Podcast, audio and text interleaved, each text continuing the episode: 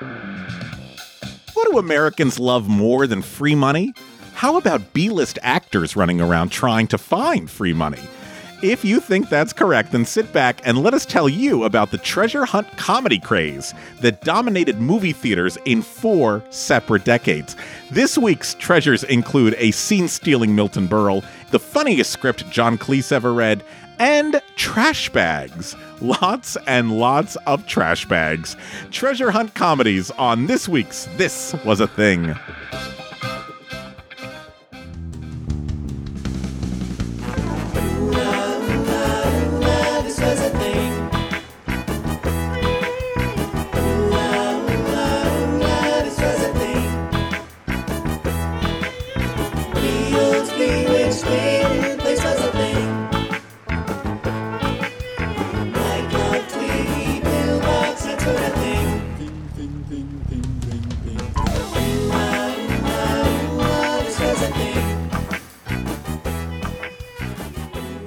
I'm Ray. And I'm Rob. And you're listening to This Was a Thing, the podcast that dives deep into the cultural happenings of yesteryear. On today's episode, we are looking at treasure hunt comedies. Oh, Specific and niche, folks. Specific and niche. this was a thing because every generation since the greatest generation mm-hmm. has attempted to make the quintessential epic treasure hunt comedy.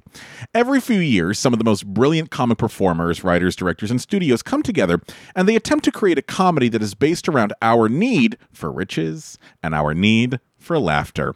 Why was this obsession so essential for each movie going generation? And do these movies hold up for subsequent generations who are unfamiliar with the on screen artists? Today, we're going to be looking at the history of four treasure hunt comedies that fall under this genre 1963's It's a Mad, Mad, Mad, Mad, Mad, Mad, Mad, Mad, Mad, Mad, Mad, Mad World. There's only four so mads. angry. So angry. 1979's Scavenger Hunt, 1987's Million Dollar Mystery, and 2001's Rat Race. Ooh, I love Rat Race. Me too. In fact, you're going to be kind of bookended today by a really good film and I think a really great film. There might be some controversy over which one I think is the good one and which one I think is the great one. Uh oh. Uh oh. Yet none of these films would have existed if it had not been for one man who didn't even live to ever see any of these films, and that is Mike Todd. Mike Todd was a producer, an impresario producer, and I know he's a favorite of Ray's. Is that right, Ray? Mike Todd? Well, I mean, I, f- I feel like just Mike Todd's come up in a couple different episodes, and so it's, it's just actually the Mike Todd podcast yeah, now. it's the Mike Toddcast. Oh, that's Jesus, right? This is why you get paid the big bucks. Uh, we are still currently looking for a sponsor. on Thank. Patreon, uh, as because the Mike Todd family, the Mike Todd estate, Yeah, the- has just pulled their funding Yes, from us. yes, and actually a pending lawsuit is on its way, but uh, Can't wait, can't wait. Toddcast lives on. Yes. Mike Todd was a producer, and he came up with an incredibly winning formula for his 1956 movie, Around the World in 80 Days. It's based on the 1873 Jules Verne novel, and the plot of the movie and the book is quite simple, but adventurous. And ripe with many different events. But the basic plot is simply this a man makes a bet that he can travel around the globe, around the world, In uh, let me guess, like a little over um, two and a half months. a little higher. Oh, a little under three months. Yeah, that's about it. Okay. Yeah, 80 days or so. It was actually the original title of the of the of the book. Around the world in two, no, no, maybe three, three, little less than 3 months. A little under three months. 80 days, Jules. Okay, fine, publisher. Fine. Apparently, typeset costs a lot now. the movie itself has four main stars David Niven, Cantinflas, Shirley MacLaine, and Robert Newton. And the brilliance of Todd is that it becomes the first of the quote, make work films in Hollywood where tons of stars are in the movie. We will just make work for these stars to, to, to show up. While you have those four main leads, there are over 40 cameos in this film Wow. including, remember it's the 50s, folks. Frank Sinatra, Marlene Dietrich, John Gielgud, Jose Greco, Peter Lorre, Buster Keaton, and most importantly, Marion Ross from Happy Days. Oh. Mrs. C. Mrs. C. And a SAG rep apparently said to Mike Todd, Good heavens, Todd, you've made extras out of all the stars in Hollywood. He featured state of the art sound, glorious technicolor, brilliant camera techniques to make it feel even more epic than the film actually is. And at 182 glorious minutes, it is filled with stunning scenery, different locales, situations, and meaning that the audience is never lulled into boredom because it's consistently having a visual treat for the eye. And for this, the movie is awarded with a massive profit and, most importantly, Best Picture of the Year. Oh. The only thing that could make Around the World in 80 Days even more exciting is if a hunt or something was involved. Fogg simply just needed to get from point A to point B. He knows where he's going, therefore, it is like a stable journey. And will he get there before the clock runs out?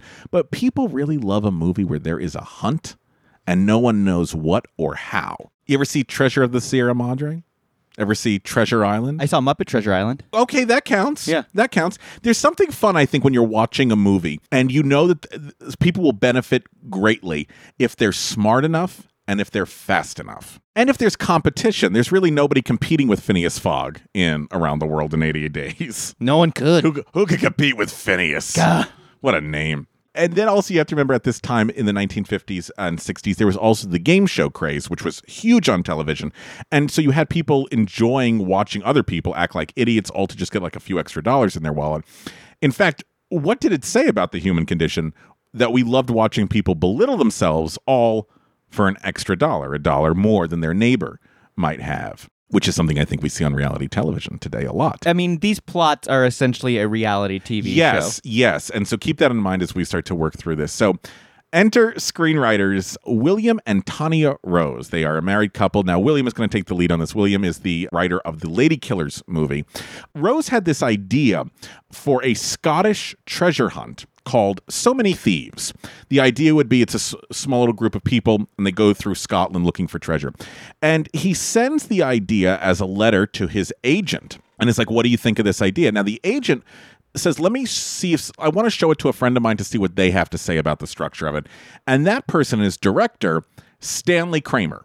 Okay. And Stanley Kramer says, I will buy this letter for $300,000. I will help you with the story, and I must direct it myself. Stanley Kramer wants to make a comedy, a treasure hunt comedy. Here is a clip from one of Stanley Kramer's previous comedies before It's a Mad, Mad, Mad, Mad World. What else did you do, Mrs. Wallner? Stop it! Stop it! What else do you admit to, Mrs. Wallner? What else? Hello? At this time, Stanley Kramer is one of the most respected, serious movie directors of his era, having directed Judgment at Nuremberg, which you just heard, which was about the Nazi war trials, and Inherit the Wind, which is about the Scopes monkey trial. Not the person that you think of for a flat out comedy. He's never done a comedy, but he is determined to make a comedy to prove to himself, to the critics, to the industry, that he can do more than movies with serious social issues, because that's all he was really known for at this time. And he's practically saying, I, I can be funny too. And in true Kramer fashion, it will be held together, this comedy movie, by an observation on the human condition. And that observation is greed okay. he is determined not to just make a comedy film.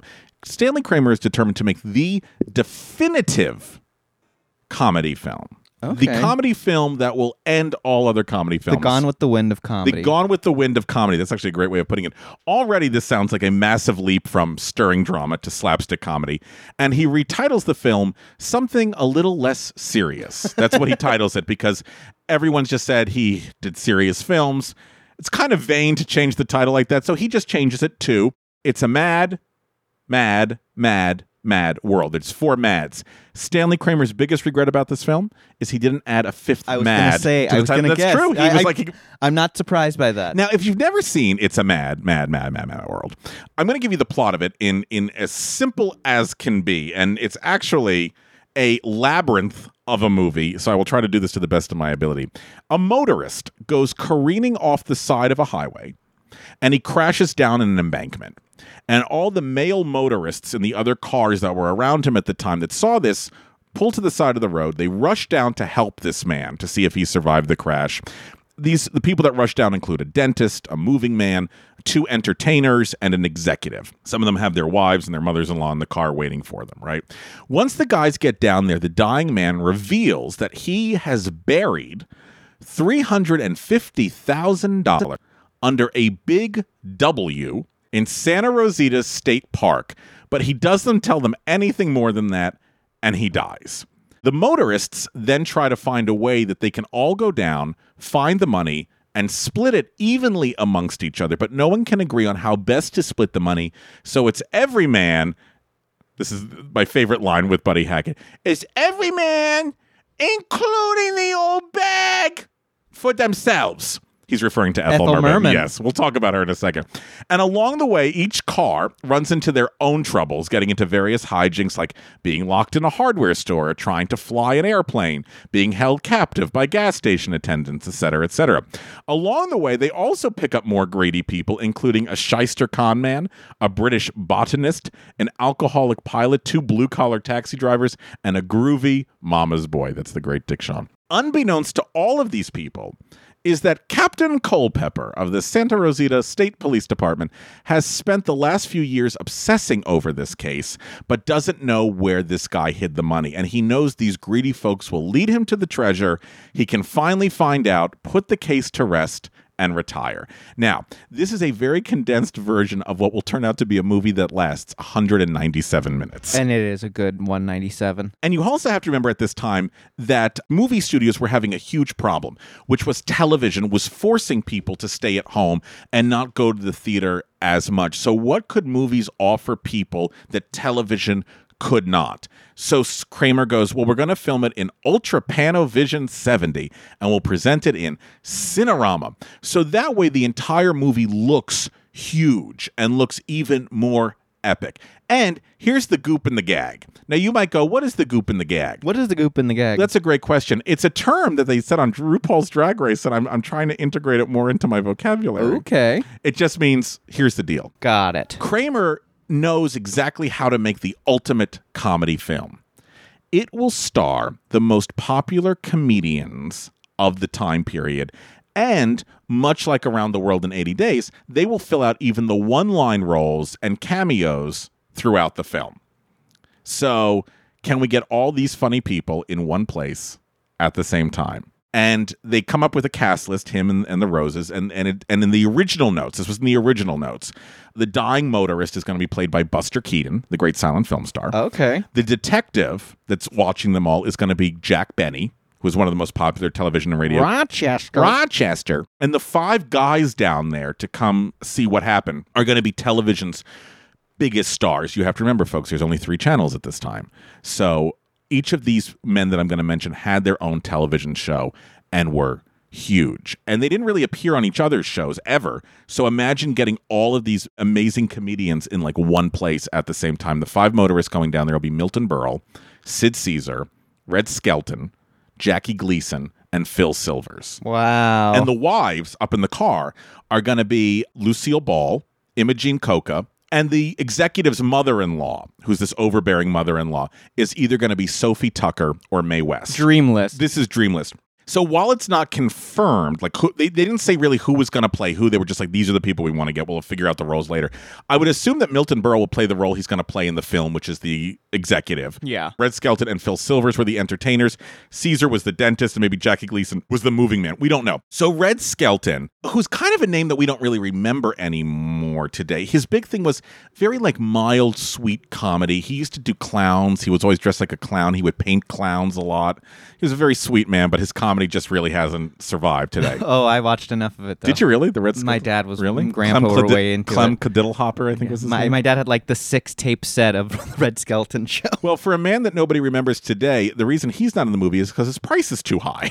He's like, you got to pay me a lot. Jackie Gleason, I don't think ever made it past conversations. And so then it's decided okay, the dentist and his wife will be played by Mickey Rooney and Judy Garland. Okay. Because they had done tons of movies Oh, together. yeah. So it'd be kind of cool to see them Get, reunite, get right? out of the barn. Get out of the barn show. and then get locked in a hardware store. But she can't find the time to film it because she's busy. They decide that they're going to use a guy also who was incredibly revolutionary in television comedy, whose name has sort of slipped through the cracks of time because we don't really have a lot of his stuff to look at. And that's Ernie Kovacs, who was this uh, surreal, surreal television comedian. Ernie Kovacs and his wife, Edie Adams, they're going to play the dentist and his wife. But Kovacs dies in a car crash and they're like, "Well, you know, Edie Adams, you don't have to continue on with the project." And she said, "No, I need to because he left me in debt." So even after her husband died, she immediately went back to Oh work to pay off his debts, and they pair her with Sid Caesar, who was also one of the greatest Uh, Sid Caesar's comedians of his time. The great improv comedian Jonathan Winters is going to be the moving man. They're going to put Mickey Rooney and Buddy Hackett together as the entertainers that stop by, and then Milton Berle is going to be married to an actress named Dorothy Provine, and the mother-in-law will be played by Broadway star Legend. legend Ethel Merman. Ethel Merman did not make a lot of films, but I am so happy that this is the film that she is remembered for She's because so great in it. I I will say this: I do not understand how she didn't get not she did not get an Oscar nomination for this film. Ethel Merman in this movie as an overbearing mother-in-law still makes me laugh today, even though the movie is almost like hundred years old. She's she's probably the best person in this film with that's full of amazing people. Right? And now this is pretty big because you well, like I said, Milton Berle, Phil Silver, Sid Caesar, biggest names in television. Buddy Hackett, Jonathan Winters, they were known as stand-ups. Spencer Tracy, Mickey Rooney, they had been on film for a long time. And then along the way, they pick up Phil Silvers as a con man. The British botanist is going to be played by a guy named Terry Thomas. Not to mention, folks, you're going to have cameos by Don Knotts, Jerry Lewis, Jack Benny, Buster Keaton, Carl Reiner, Arnold Stang, Zazu Pitts, and who got a cameo that got the biggest round of applause every time the film was premiered? Stooges. The Three Stooges show up as firemen for literally five seconds of the film. I remember the first time I saw that this film, and I was like, "Oh my god!" It's really marvelous. And what's kind of cool is it's not a lot of like actors. Do No. you know what I mean? Mm. It's he's like, I'm gonna get you all the different worlds of comedy. So production on the film begins in April and ends in December. That's it's a pretty long shoot. that is a long shoot. That's a mad, mad, mad, mad shoot. And the first thing that they film on this movie without the cast are all the stunts. And the opening of the film, if you've never seen it, is really something. It's all these cars chasing one another at a really furious speed on dangerous highways with curves. I mean, the cars are so beautifully choreographed, and there's no CGI. Do you know what I mean? It's no, like it is a, a great scene. It's it's a breathtaking scene thing you wouldn't make. And because the movie's being presented in Cinerama, which shows a lot of detail, it doesn't hide anything. All the stuntmen and women wear masks of the actors, so that way it, it actually looks like Milton Berle or Sid Caesar when they're doing stunts. Here's a little bit of Carey Loftin, the stunt supervisor for It's a Mad Mad Mad World, discussing what it was like having the cast see all the footage that he shot before they even arrived on set. Now he takes the whole cast down to see this deal. One would go and the other would stay, sl- stop and go, and they did. The cars were doing takes. Buddy Hackett says to him when it's over, Stanley, you mean you're going to spoil this beautiful picture by have us trying to put dialogue in there? I told him, I said, well, my premiere was a success. I hope yours don't flop. Now, when you watch the film, it's clear that all the actors in this are having a great time with one another and have great respect for each other. Milton Berle, Mr. Television, is also known as somebody who's got a very big Schmeckel. ego. Oh. But he does have a big schmeckel too. That's the story, folks. Milton Berle had the biggest penis in Hollywood. But Milton Berle's ego didn't quit in this film. And he's also he's very funny in this film. But here's this is a great story that I think summarizes Milton Berle. We were all in a taxi cab. It like seemed like 15 of us. We were like in a little circus car, and we stopped. And he told us which ones to get out first and whatever. And every time he'd do this scene, Milton would be the last one on the in the shot. He'd be there doing something. So finally, he gave Milton a number. I think he was number seven out of 15. And we all got out. We all peeled off and ran off. And number seven left. And he said, "Okay, cut. That's a print." And the next day he came in, he said, I don't, Stanley came in and said, I don't know how he did it. I saw him get off and leave. But when I watched the dailies, there he was, the last one he had to. It's Milton. Another great story about Milton Berle involves the great Phil Silvers. Now, you have to remember, all of these guys sort of came up with each other Oh yeah. at the same time. So, as you can tell when they talk about each other, it's done with affection. It's not like, oh my God, the fucking asshole, he wouldn't leave. You know what I mean? It's just that's who he It's is. It's like that's who he is, and you accept it. This is a great story, I think, about how funny Phil Silvers was. Another another great comedian that maybe we don't remember so much. Sometimes off the scene, they would do tricks on each other. See, we were never allowed to see daily. Stanley said absolutely no. And not one of us was allowed to have a telephone because that would mean he'd have to have 85 telephones in the dressing rooms. So uh, Phil Silvers, he seated himself with his back to Milton, who was with another chair right back here, and he starts to talk to us very loudly, saying, yeah, I was at the dailies last night, and you know what, Edie, you didn't really look so good. I told Stanley he ought to put you a little. To, and he started to talk about though he as though he had been at the dailies. And Milton turns around. We can see him turning around. He said, "Is he turning around yet? Is he gone?" He said, "He's, he's not gone to the phone yet." He said, um, I've got to phone New York. I've got to get to my dressing room. And in 15 minutes, Milton's agent was on the set. And he said, I did it. Just like that, that pettiness. oh, that's so great. The film opened at the newly built Cinerama Dome in Los Angeles, November 7th, 1963. The movie was budgeted at $10 million It went over budget, and it took in $60 million. Wow. And watching, I think, like from a historical perspective, watching these great comedians who never worked with each other getting to play with each other is so, like watching Milton Berle and Play Sid off, yeah. Caesar, like these two titans of comedy playing off of each other No, it's it's great. you just go, wow.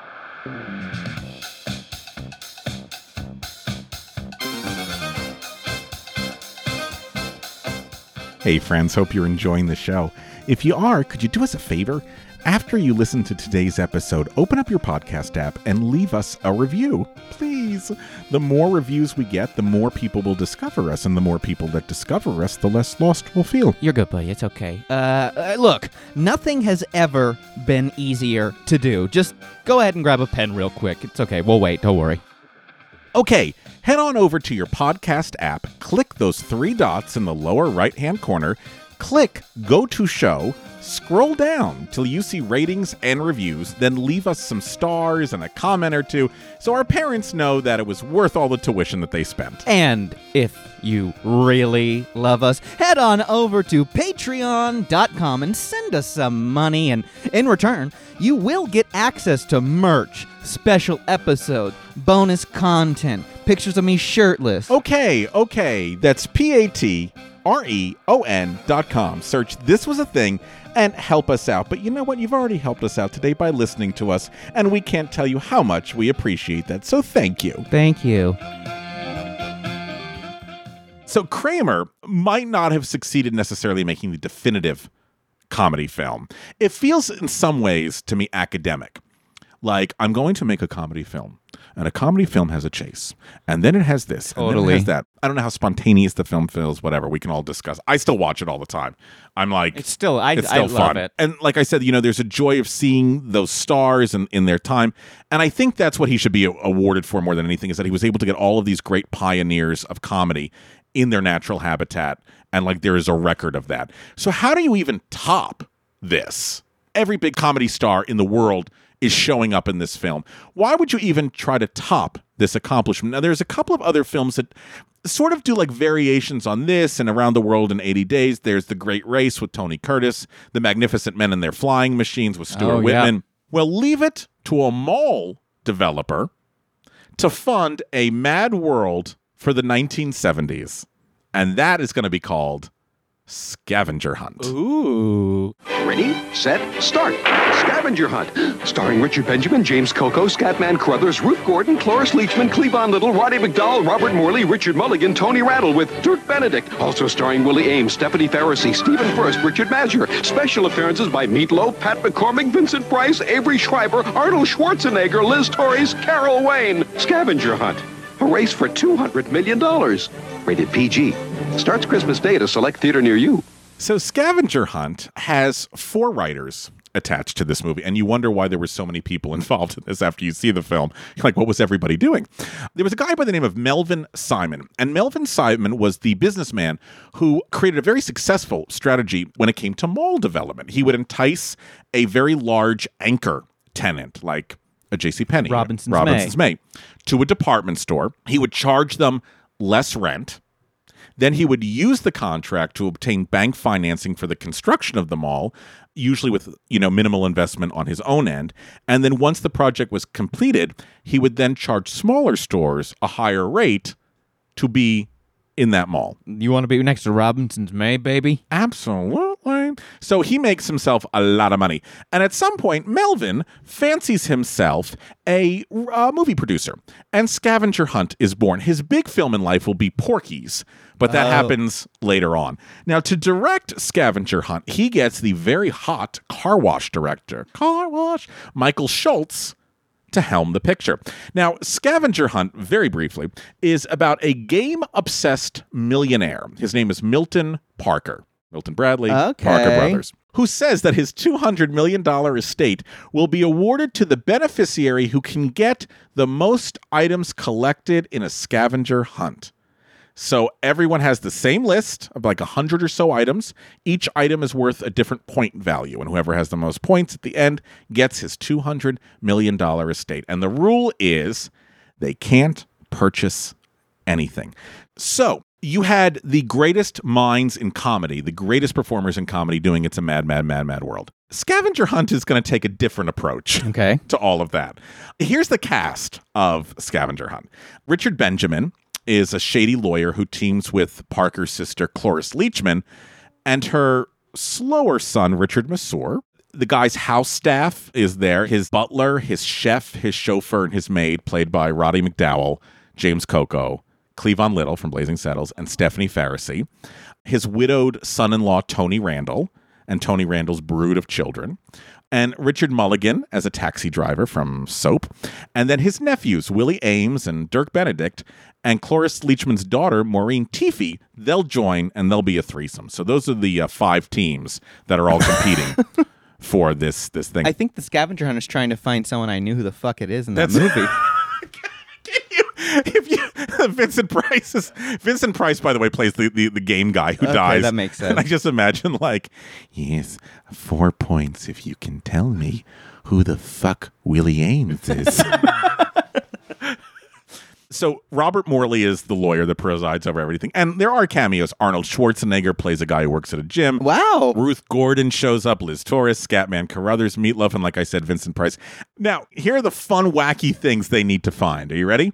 A parachute, false teeth, hockey stick, a toilet, a microscope, crystal ball, an ostrich, and in a moment of non PCness, the team with the heaviest person gets 50 bonus points. Not like one of them is the heaviest. No, they they have to find find a heavy person and bring them in, and they get 50 points for that. And here is the first big issue with Scavenger Hunt, which I never really noticed until I read Gene Siskel's review of it. But the objects are so ordinary. No, that, the first thing you said to me, I was like, "Wh- what? Like there's no real fun or excitement about like watching Roddy McDowall like unscrew a toilet and like or or Richard Mulligan like puts on a bridal dress to like steal a bridal and it's like this is it's pedestrian. Like there's nothing interesting.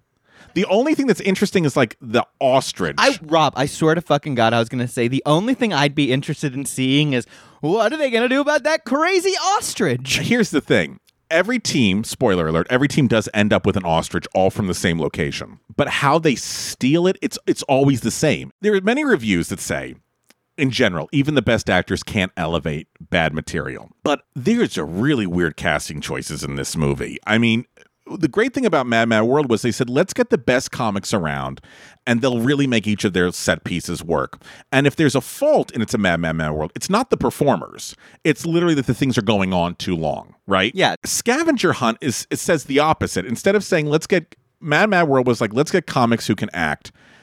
Scavenger Hunt's like let's get actors that are funny. Oh, that'll work. And that's a big mistake. Like in interviews, Richard Benjamin said he based his slimy lawyer character on Wiley Coyote.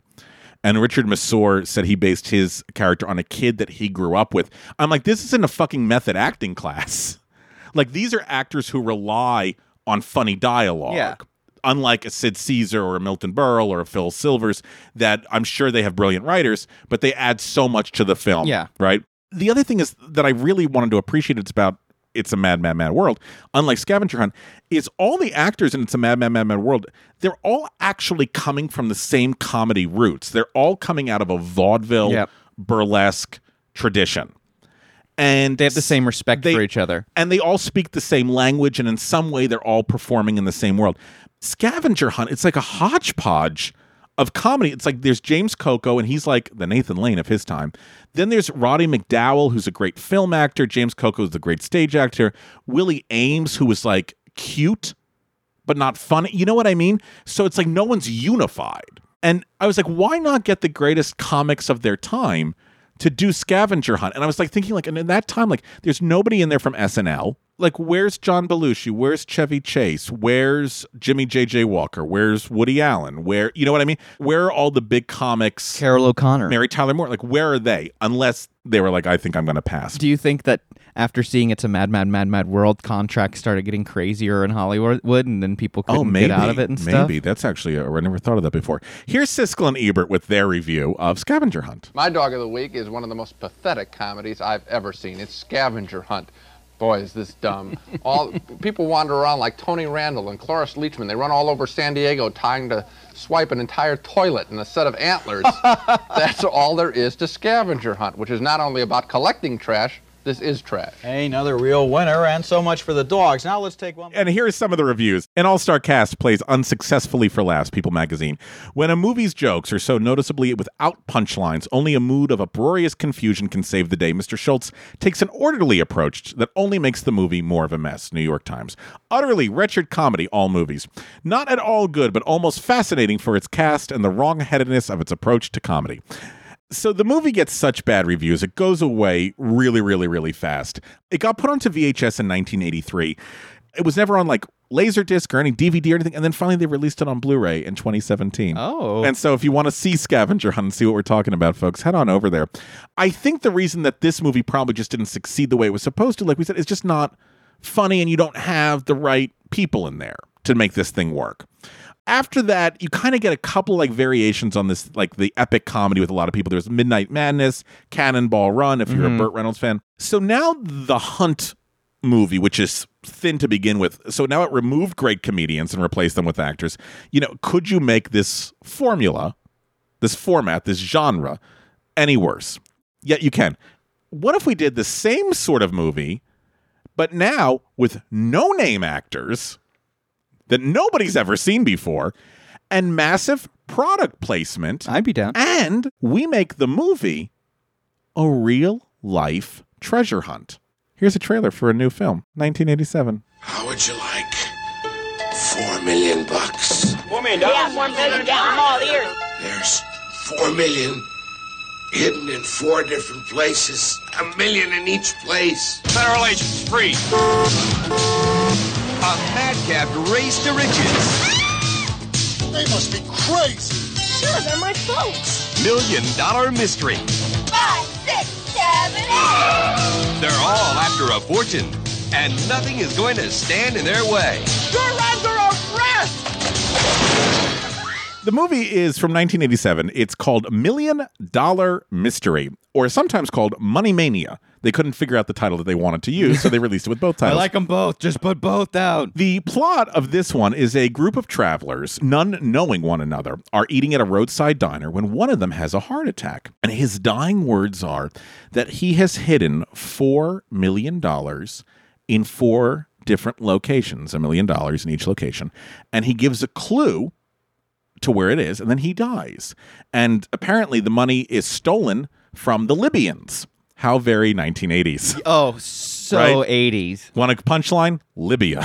Now, the dying man in this movie is played by Tom Mr. Cunningham Bosley. Oh, so it's not no name. No, and he is cast not because he was a good actor, no, no, but because he was the spokesperson for Glad Trash Bags, who own this movie.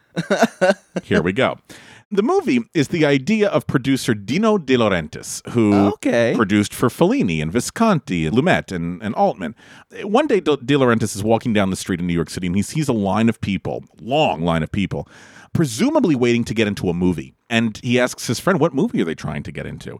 And the friend says, No, no, no, no. He goes, They're all waiting in line to buy lottery tickets. And he comes comes up with an idea. He says, "What if he produced a movie that gave clues to a real life treasure? People will pay to see the movie to get the clues, and he'll make a fortune." Right? Yeah, I mean, it's not a bad idea. Budget is $10 million.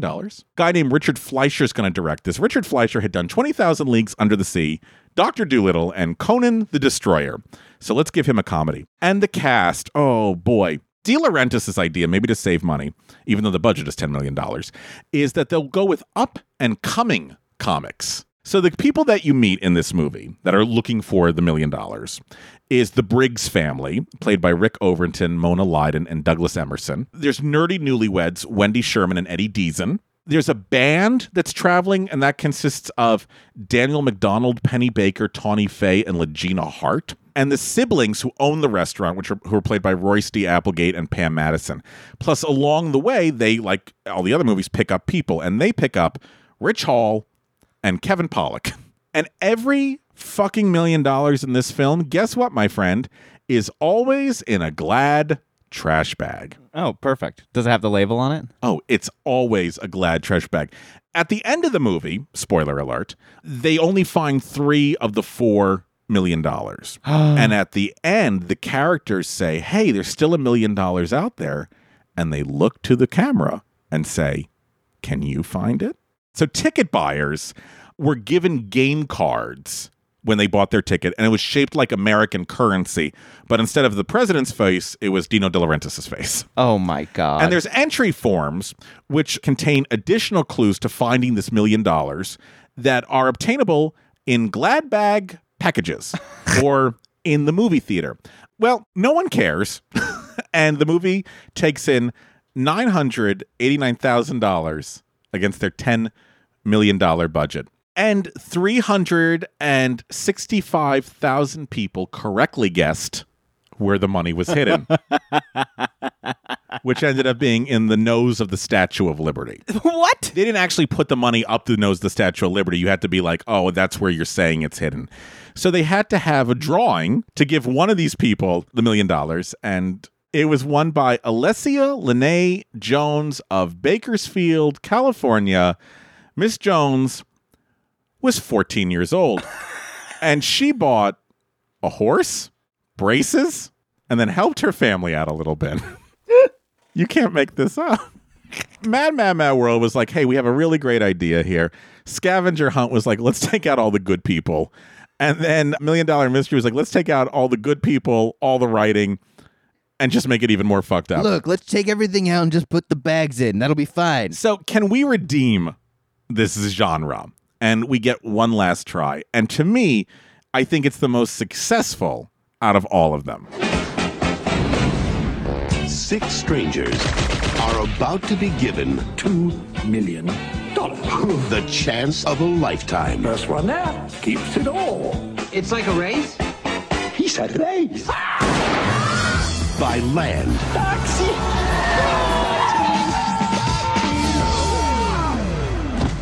Not good. By air. I just wanted to say hi to my boyfriend. Did I come at a bad time? By whatever it takes. Rat race. Help me, for God's sake, help me! So, Rat Race, based on the trailer alone, you can hear it's already made an improvement, I think, in some ways on its Mad Mad World because in Mad World, the brilliance is the physical comedy, but there's no funny dialogue in a Mad Mad. There just really, there just isn't. There's nothing funny in the movie verbally. There's no verbal comedy. It's all physical comedy, and Rat Race from 2001 is going to fix that for us, I think. It's going to be directed by Airplanes, Jerry Zucker. It's going to be written by SNL's Andy Breckman. And the cast is going to include Rowan Atkinson, Whoopi Goldberg, Jon Lovitz, Kathy Najimy, Kathy Bates, Cuba Gooding Jr., Seth Green, Breckin Meyer, Paul Rodriguez, Amy Smart, Wayne Knight, and John Cleese. John Cleese, who said, quote, It's so unusual to get a top class script. Twice in my life, I've had the experience of reading a script and simply saying, quote, I am going to do this. Rat Race Race being one of them. I don't know what the I, other one I, was. I, I guess It- Fish Called Wanda. but he, didn't he wrote Fish Called Wanda? well, so that makes sense. That makes sense. You know what's interesting? It's better than Scavenger Hunt, obviously, because it features real comics and real actors. It's better than all the other movies, I think, so far, because there's a lot of great verbal comedy in the film. And Zucker is the master of comedy and sight gags. So, for those of you that don't know the plot of this movie, it's about a Vegas hotel magnate played by John Cleese, and he has a group of Vegas gamblers race from Las Vegas to New Mexico, and there they will find a locker filled with $2 million in cash. The first to get to the locker gets to keep the cash, and there are no rules on how they get it. So, it's a free for all. What they don't know is that this game has been devised by Cleese for the hotel's high rollers who bet who in the rat race will get to New Mexico first. That's a neat twist, I think, on Oh, it. yeah. As well as Breckin and Smart, they have a love story. So now we're connected, and all of the characters in this have a human relationship going on. They're not just archetypes. Goldberg, Whoopi Goldberg's trying to reunite with her daughter. Jon Lovitz and Kathy Najimy are just trying to have a family vacation and like get through the day without, you know, killing themselves. Cuba Gooding Jr. plays a a referee who's a pariah in the world because he made a really bad call, Oh, so everybody right. recognizes him and hates him. Rowan Atkinson is narcoleptic. I mean, Italian. it's Italian. So anyway, they're already they're fleshing these things out as opposed to something like I mean, in a mad, mad, mad, mad world, as great as those actors are, they're interchangeable. Milton Berle could play Jonathan Winter's Yeah. part, and Jonathan Winter. You know, I mean, it, it can go all over the place.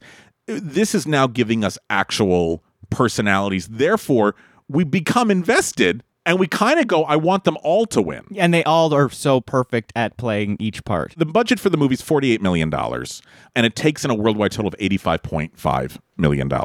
The reviews were not that good. However, I think he and Breckman do some like really get great things. Like I said, you know, you get to care about all the characters. Each of them are very, very specific, and it features some very iconic dialogue. Like uh, in this scene where uh, Jon Lovitz and Kathy Najimy are racing to the cash, and their little daughter has to go to the bathroom. I was going to ask about this. Dad, I have to go. No, you don't. Yes, I do. I really do. Well, can't you hold it in? Dad, I don't have to pee. It's number two. Sorry, I can't stop. Dad, I'm prairie dogging it. What the hell does that mean? You know, like when a prairie dog sticks his head in and out of the ground. Ow! Ow! Oh, I do not want to picture that. So it has that kind of humor. In all the other movies, there's never what I call like a fuck yeah moment where the character triumphs. In all the other movies, you never have that. And in Rat Race, there are so many fuck yeah moments. Like watching Jon Lovitz steal Adolf Hitler's car is a fuck yeah moment. When she swoops down with the helicopter and she cuts the cheating boyfriend's swimming pool with the blades, that's a fuck yeah moment. And that I think is what these other movies don't necessarily have on it. So for a movie that didn't get the best reviews when it came out, how is it so how how is it a cult movie now? And it's because it's that unending play that was on television. Remember it was on all the time. And I think over time people just started to realize this is a really funny movie.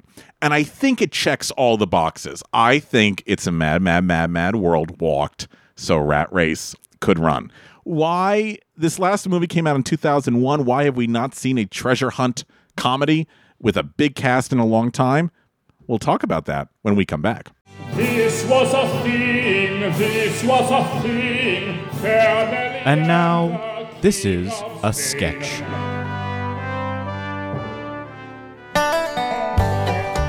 Coming soon to a Canadian theater near you, eh? America's tried it four times. Now it's time for the Great White North. Canada's greatest entertainment treasures are all coming together to go on a madcap adventure, but not that kind of mad because they're all happy, eh? Through most of Canadians' provinces as they search for the perfect poutine. Except they don't go through Quebec because that's a French speaking territory and we don't want any misunderstandings, eh?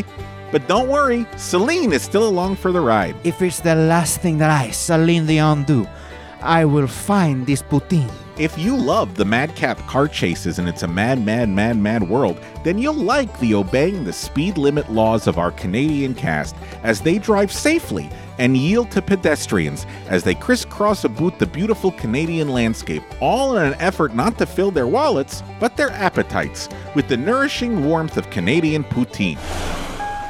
Mike, put on your seatbelt. We have to obey the laws. Oh, behave. Only a few miles behind them at a safe distance is a car filled with some of Canada's greatest singers Celine, Shania, Avril, and Shatner. Now you sing it, Bill. Near, far, oh, wherever you are. And nothing says Canada like learning from your elders. Part 3 is driven by Ryan Reynolds and his co pilot, 60 Minutes reporter Morley Safer, eh? Hot on their trail are hockey legends Wayne Gretzky and Gordie Howe, who will do anything to get this poutine. Let's get that poutine. Sure, there, Wayne. But first, let's stop at Timmy's and get a cup of decaf and a cruller, eh? We should also get some for the other cars. Hey, good thinking there, Wayne. With the soundtrack by Canadian music icons Neil Young and Drake, you know this film will be something else. Come and join these kooky Canucks as they work together to make sure everyone gets their fair share of poutine. It's an A A A A A world, eh? Coming this Saint Jean Baptiste Day to every province but Quebec. Je suis désolé, Quebec.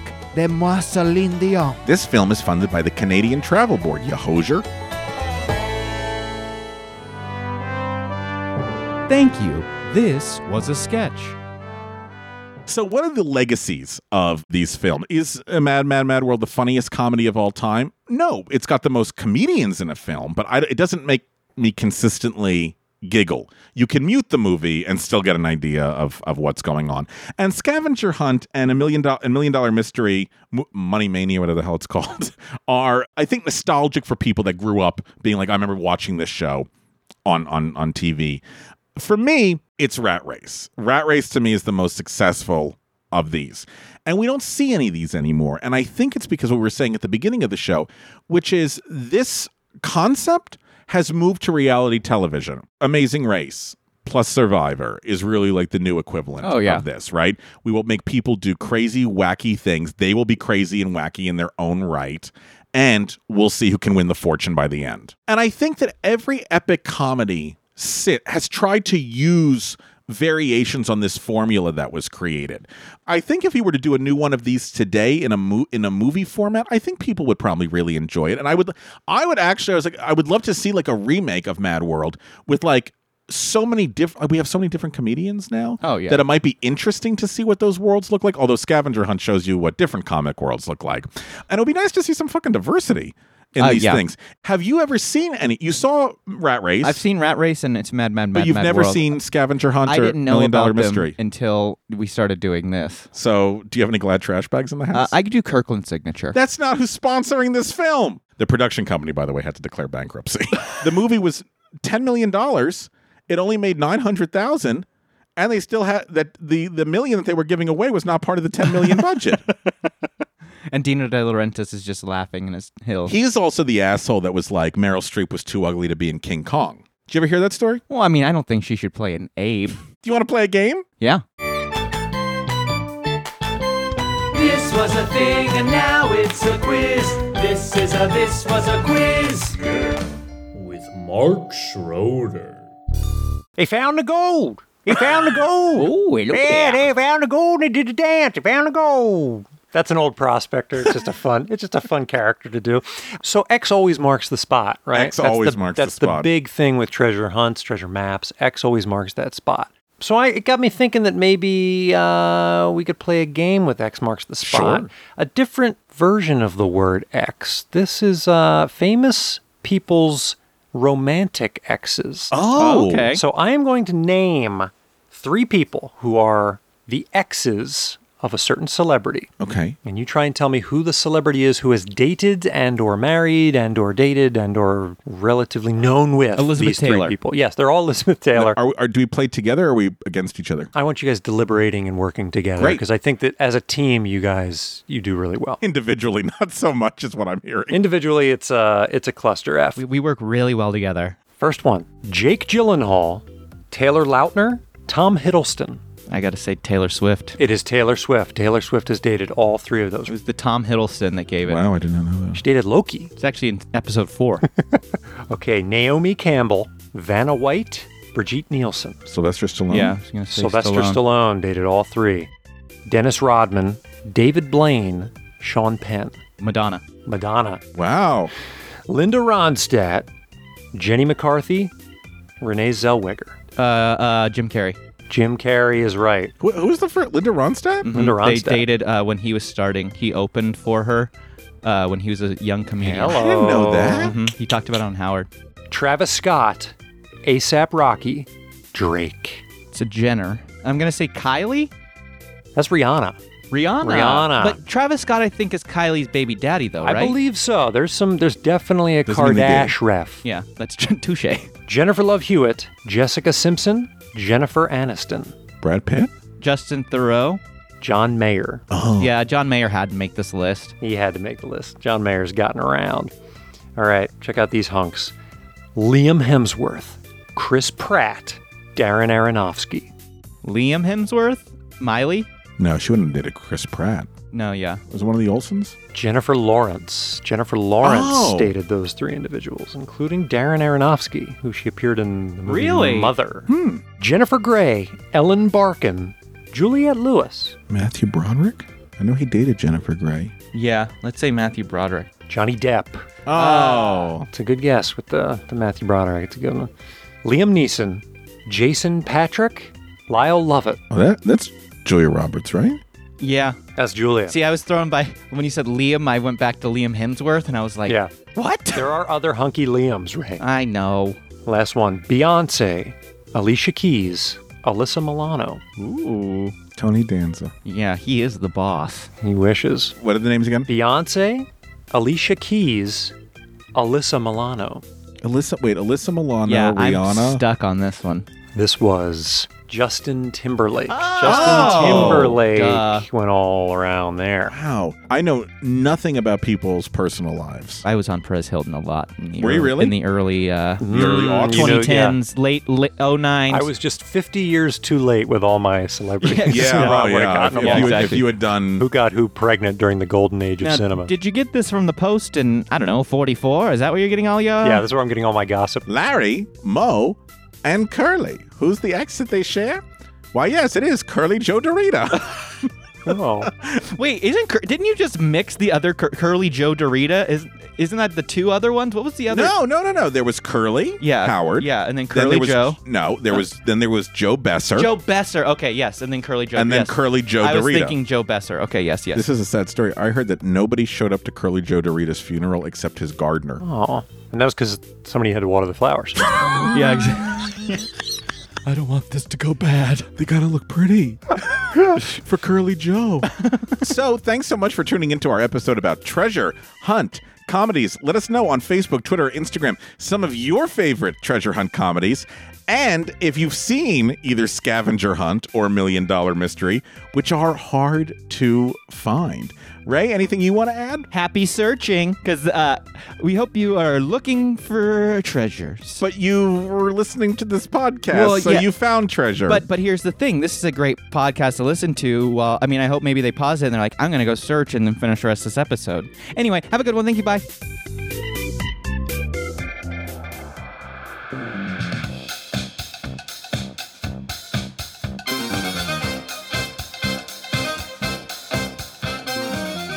Thanks for listening to This Was a Thing, and a big thanks to the folks that keep this show running.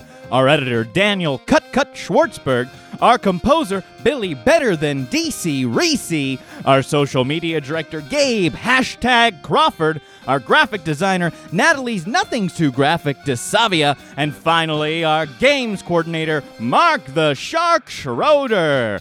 If you liked what we did today, make sure to head on over to iTunes to rate and review us. The more stars you leave us, the more love we feel. Hey, speaking of love, show us some social media love. Follow us on Instagram and Twitter at This Was a Thing Pod, and Facebook we are This Was a Thing Podcast. Reach out, we'd love to hear from you. And if you really liked what we did today, head on over to patreon.com and become one of our sponsors, and you'll get access to special episodes, interviews, and merch. That's Patreon. Search This Was a Thing and support us so we can keep doing this show.